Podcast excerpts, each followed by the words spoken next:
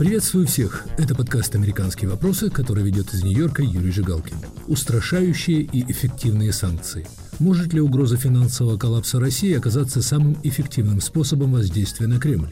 Является ли Россия беззащитной от санкций против Центрального банка? Хуже, чем кризис 1998 года, чем могут обернуться санкции против Центрального банка России? С американским экономистом, сотрудником Гуверовского института при Стэнфордском университете Михаилом Бернштамом мы обсуждаем его статью в вашингтонском издании «The Hill».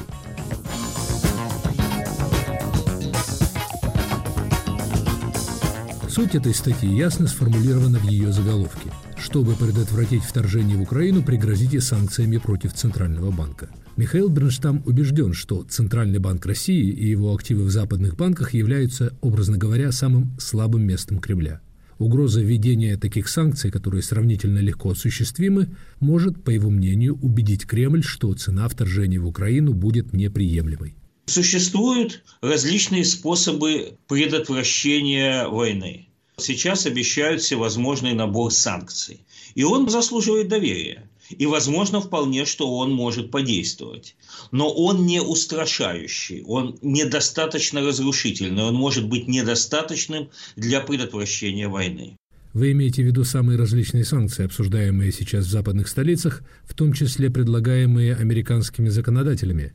Речь идет о всевозможных санкциях против банковских учреждений, санкции на экспорт передовых технологий и индивидуальные санкции против э, власть имущих и приближенных к ним э, людей. Это может подействовать, но это, скорее всего, недостаточно. Во всяком случае, это может не предотвратить крайние военные действия. С другой стороны, если речь идет о странах НАТО, вновь вступивших, таких как Балтийские страны, там вступает в действие военный вооруженный отпор. И это достаточное устрашающее средство. Но оно не является заслуживающим доверия, потому что в случае Украины этого делать не будут, об этом уже заявили. И вот я стал смотреть, а что же есть такое, что будет одновременно заслуживающим доверия и одновременно достаточным в смысле предупреждения и устрашения. И пришел к выводу, что единственное, что таким может быть, это угроза санкций против Центрального банка России. Потому что в России, в отличие от бывшего Советского Союза, конвертируемая валюта, открытая экономика и крупные золотовалютные резервы, которые имеют колоссальное значение для поддержки российской экономики. Они гарантируют вклады в банках. Они гарантируют устойчивость всей банковской системы. Они гарантируют валютный курс который является исключительно важным для российских граждан. Они гарантируют выплату внешнего долга российскими предприятиями и государственными учреждениями. И они, в общем-то, гарантируют в конечном счете производственные цепочки и оплату товаров по всей системе производственных цепочек. И вот в этой ситуации, если наложить санкции на Центральный банк, то вот все эти основания фундамент российской экономики, фундамент российской финансовой системы вдруг оказывается исключительно слабым и начинает рушиться.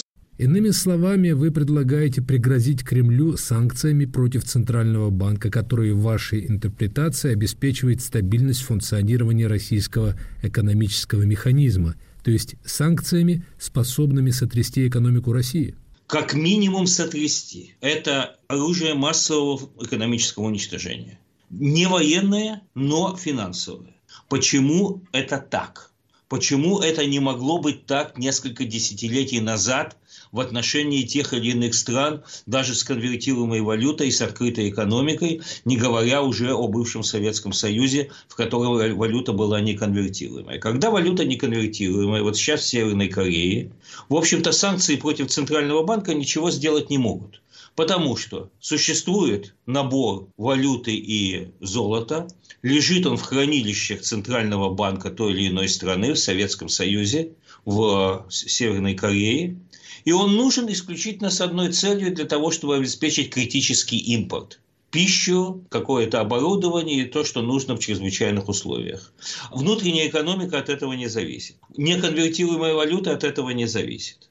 Несколько десятилетий назад золотовалютные резервы той или иной страны, что они собой представляли? Они представляли собой облигации американского правительства, британского правительства, правительств других западных стран, то есть надежные активы, хорошие, надежные, которые точно обеспечены достоянием этих государств. И вот они были в сертификатах. На сертификате было написано облигация миллион долларов, облигация тысяча долларов, облигация 10 миллионов долларов. И они лежали в подвале Центрального банка той или иной страны. И точно так же так в этом подвале лежало золото. И это было довольно надежно, потому что даже если бы против этой страны назначили бы какие-либо угодные экономические санкции, то эти облигации можно продать, и страна, выпустившая их, обязана их купить. И таким образом страна, которая владела золотовалютными резервами, она их контролировала. Сейчас мы живем в 21 веке и собственность на золотовалютные резервы и контроль и доступ к ним разделились. Почему? Потому что экономика электронная. Не существует бумажных сертификатов облигаций государственного займа Соединенных Штатов. Не существует бумажных сертификатов облигаций стран Западной Европы и всех надежных вообще активов. Золото, даже золото, если оно не лежит в слитках в подвале Центрального банка, даже оно не существует физически, точнее, оно физически существует в подвалах Федерального резервного банка Нью-Йорка – но для каждой страны оно существует в электронных записях Федерального резервного банка Нью-Йорка, который руководит контролем ко всем активам, и также Европейский центральный банк. Поэтому, если мы возьмем золотовалютные резервы Российской Федерации, то это совсем не то, что были золотовалютные резервы той или иной страны несколько десятилетий назад. И такая ситуация предоставляет США уникальную возможность доставить при желании большие экономические неприятности России. Значит, посмотрим на арифметику этого дела. Золотовалютные резервы Центрального банка Российской Федерации огромны. 638 миллиардов долларов на январь-февраль 2022 года. Но что они собой представляли? Золото. Физическое золото вывезли в течение последних нескольких лет именно из опасения такого рода санкций вывезли из подвалов Федерального резервного банка Нью-Йорка в подвалы на Неглинную 12 в Москве. И там лежит золото. Сейчас оно оценивается в 139 миллиардов долларов. И что с ним делать? Продать его практически невозможно. Далее. 84 миллиарда долларов золотовалютных резервов деноминированы в китайских юанях, ренминби, народная валюта по-русски. Что с ними делать? Народ э, ими не интересуется. Как резерв, в буквальном смысле, китайские юани 84 миллиарда не представляют никакой защиты, никакой страховки. Далее там всевозможные другие инструменты. Самое главное, 12 миллиардов долларов вот наличными. Вот это то, чем владеет Российский Центральный банк. 403 миллиарда активов. Их не существует в их доступе. Они находятся на компьютерах Федерального резервного банка Нью-Йорка, Европейского центрального банка, Банка Англии, Банка Японии и так далее. Вы предлагаете пригрозить Кремлю лишением доступа к этим 400 миллиардам долларов? Санкциям подвергаются операции Центрального банка России как учреждение. После чего все, кто принимает участие в этих санкциях, прекращают все с ним транзакции, все действия. Значит, Центральный банк говорит, я хочу продать эти облигации, это облигации вашей страны, это ваши обязательства, мы хотим получить наличные. И мы хотим эти наличные привезти в Москву. А им говорят, эти активы заморожены до лучшего времени.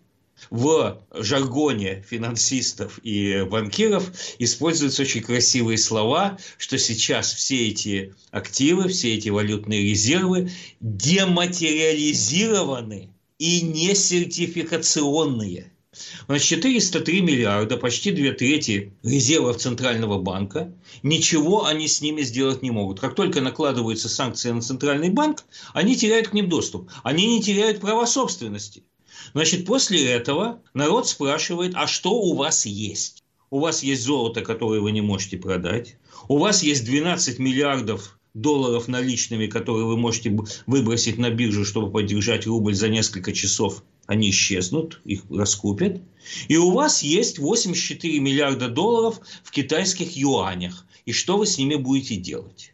Нужно обеспечить биржу долларами для того, чтобы народ поверил, что рубль не рухнет, что рубль не будет 200 рублей, 300 рублей, 1000 рублей за доллар. А вот это случится, потому что реально у них есть 12 миллиардов долларов, чтобы защитить рубль. Далее. Сразу, как только налагаются санкции на Центральный банк России, сразу происходят три катастрофы. Во-первых, народ бежит сразу избавляться от рублей, брать доллары, потому что надо в чем-то держать какие-то сбережения, потому что рубль завтра рухнет. Надо отменять конвертируемость или терпеть то, что курс валют катастрофически упал.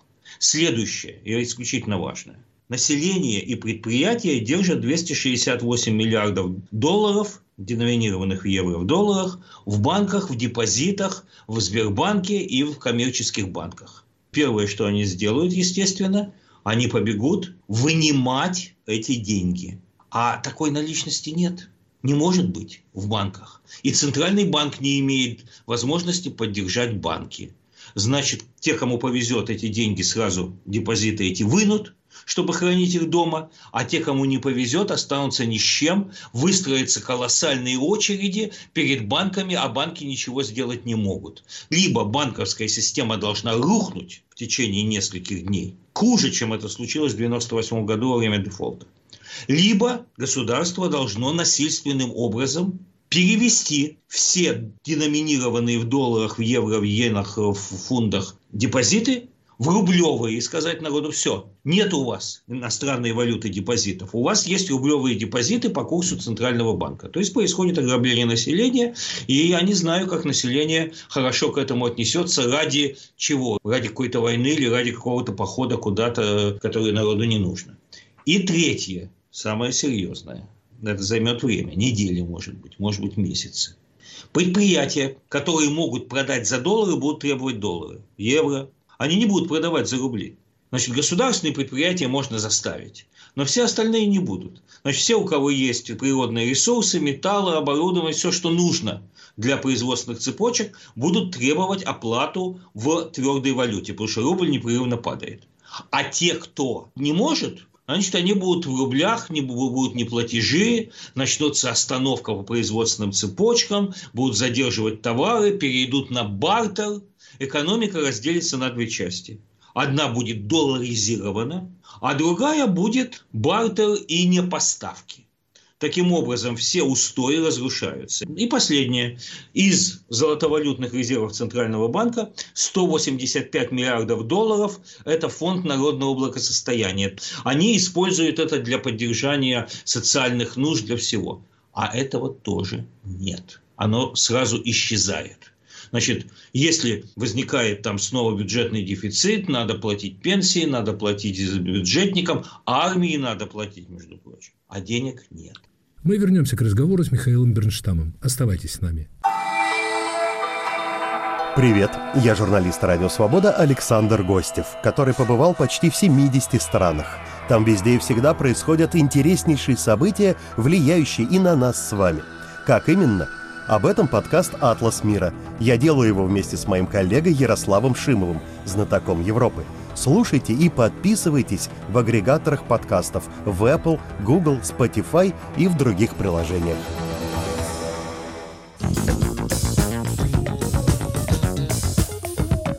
Это подкаст «Американские вопросы» у микрофона в Нью-Йорке Юрий Жигалкин устрашающие и эффективные санкции. Может ли угроза финансового коллапса России оказаться самым эффективным способом воздействия на Кремль? Мой сегодняшний собеседник – экономист, научный сотрудник Гуверовского института при Стэнфордском университете Михаил Бернштам.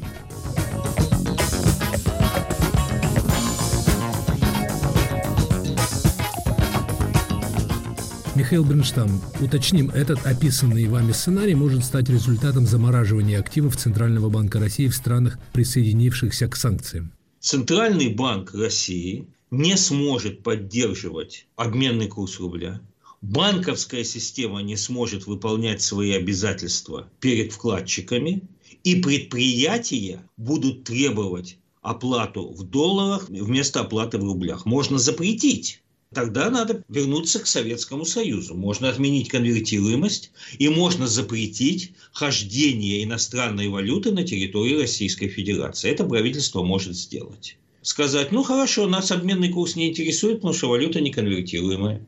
Все депозиты мы насильственно переводим в рубли. Вот у вас есть сберегательные счета, как они были там 50 лет назад. И предприятия все обязаны торговать в рублях по безналичным и наличным расчетам, и все. Этот вариант вполне возможен.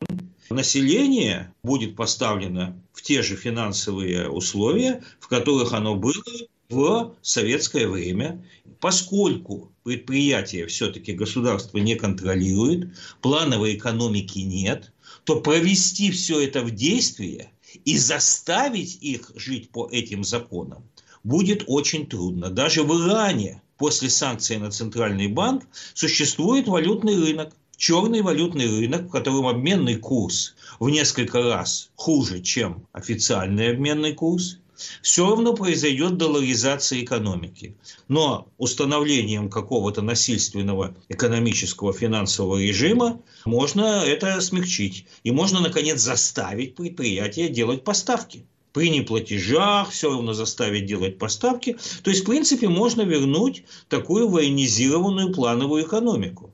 Но это колоссальное системное изменение, и это будет совсем другая страна. А для того, чтобы вести войну в условиях такого социального напряжения и финансовых трудностей, у нее тоже сил не будет. Ну, кроме того, будет дефолт, конечно, внешнему долгу. А внешний долг составляет сейчас свыше 400 миллиардов долларов – это будет дефолт частных предприятий, государственных корпораций крупных.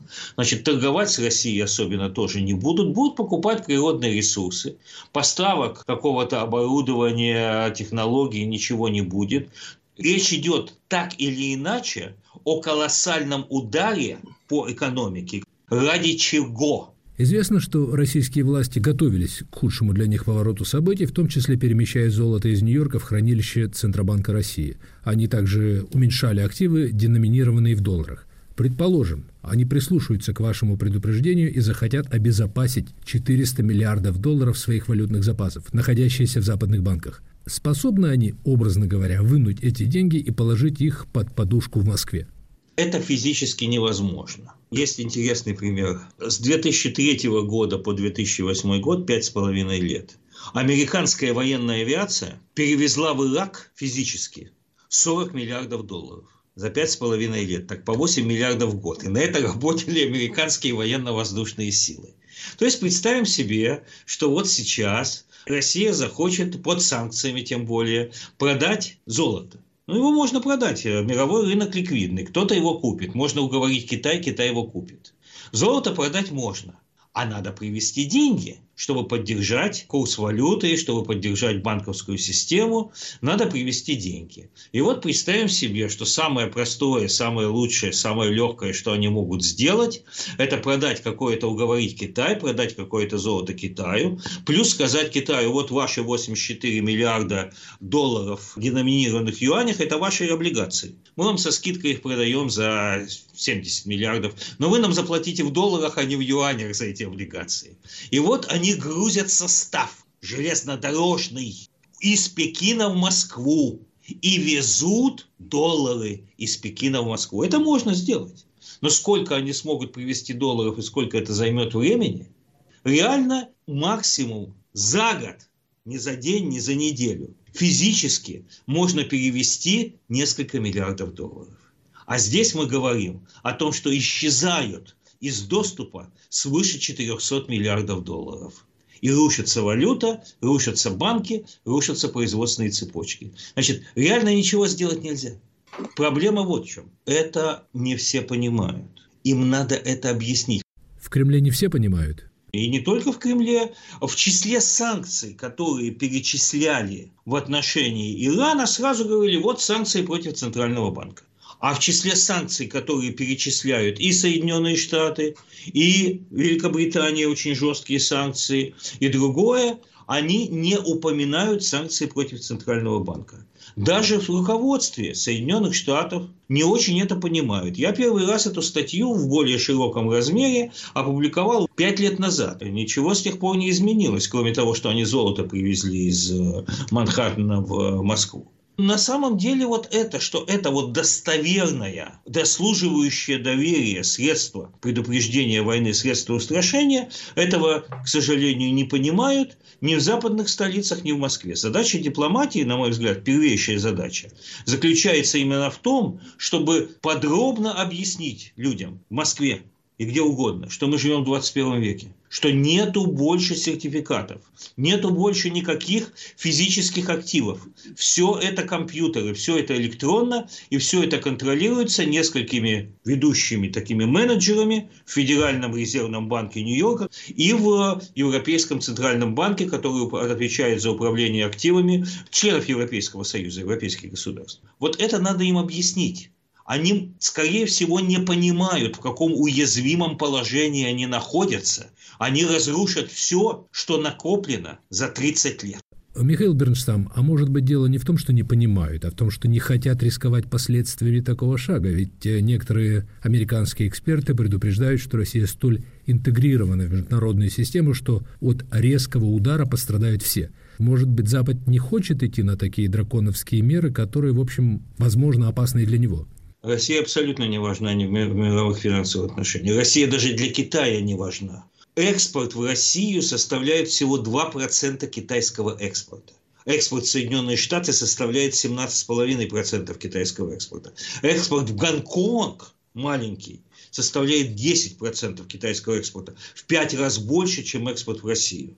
А импорт из России нефти и природного газа, наоборот, Россия будет заинтересована его увеличить, если будут санкции. Поэтому Китаю ничего не угрожает. У Китая нет никаких стимулов помогать России. А западным странам вообще считаться каким-то образом с финансовой ситуацией в России абсолютно не имеет никакого смысла, потому что есть рисковые частные инвесторы, которые действительно вложили деньги там в государственный долг в России, пусть они погибают. Это стандартный принцип высокий риск, высокая отдача. Они знали, что они делали.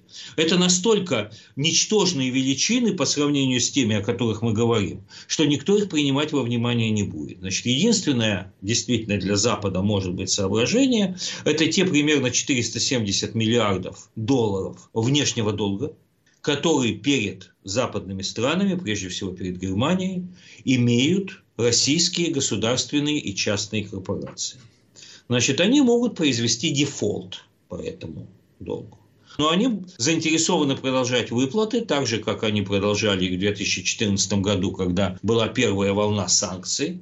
То есть на это как бы санкции на центральный банк не влияют. Другое дело, что они не смогут расплачиваться с этими долгами, потому что не будет у них долларов. Значит, они не смогут обслуживать этот долг, он будет пролонгирован, какие-то будут вестись переговоры. А самое главное не это. Это все пустяки на самом деле. Самое главное, что то, что, о чем мы говорим, оно на самом деле автоматически произойдет. Потому что если начинается война, там, где она начинается, она никогда не кончается. И если война начинается уже не против Украины, а как они обещали или грозили, против балтийских стран, потому что у них есть претензии на территории балтийских стран, а балтийские страны являются членами НАТО – то любое начало войны, даже небольшой, автоматически означает замораживание активов. Воюющие между собой страны не признают прав собственности на финансовые активы.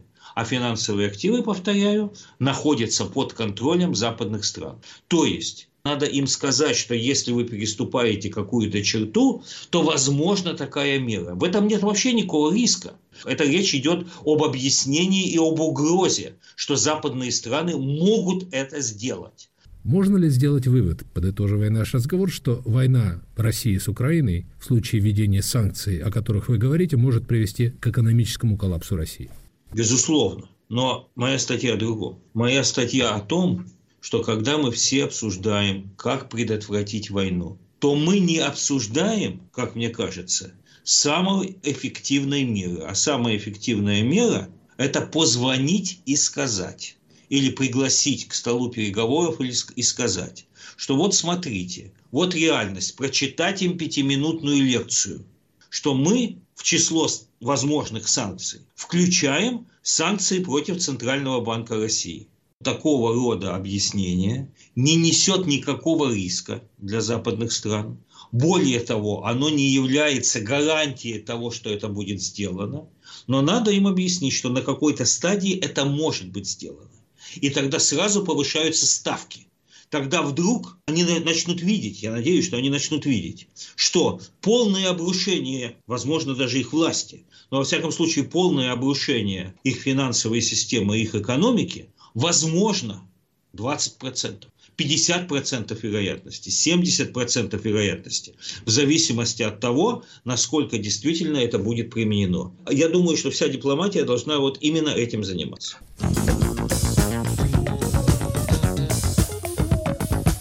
Это был подкаст «Американские вопросы», который вел из Нью-Йорка Юрий Жигалкин. Устрашающие и эффективные санкции. Может ли угроза финансового коллапса оказаться самым эффективным способом воздействия на Кремль? С американским экономистом, сотрудником Гуверовского института при Стэнфордском университете Михаилом Бернштамом мы обсуждали его статью в вашингтонском издании «The Hill». Слушайте нас в эфире на сайте Радио Свобода, подписывайтесь на мой подкаст на iTunes, Google Podcasts, Яндекс.Мьюзик. Пишите в социальных сетях, оставляйте свои комментарии в аккаунтах Свободы и на всех подкаст-платформах.